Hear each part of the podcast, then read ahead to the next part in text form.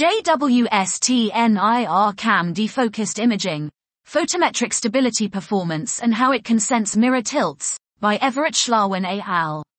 We use JWST-NIR CAM short wavelength photometry to capture a transit light curve of the exoplanet HAT-P-14b to assess performance as part of instrument commissioning.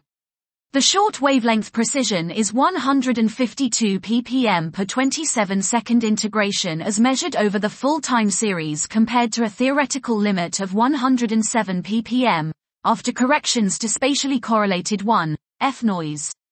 Persistence effects from charge trapping are well fit by an exponential function with short characteristic timescales, settling on the order of 5 to 15 minutes.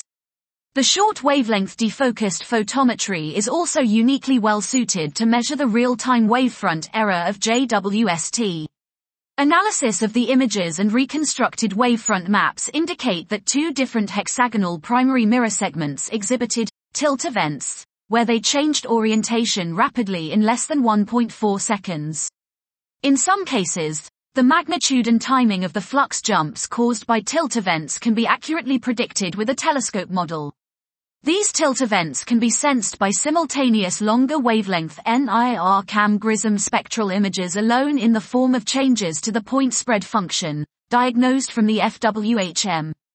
They can also be sensed with the FGS instrument from difference images. Tilt events possibly from sudden releases of stress in the backplane structure behind the mirrors were expected during the commissioning period because they were found in ground-based testing. Tilt events have shown signs of decreasing in frequency but have not disappeared completely. The detectors exhibit some minor, less than 1.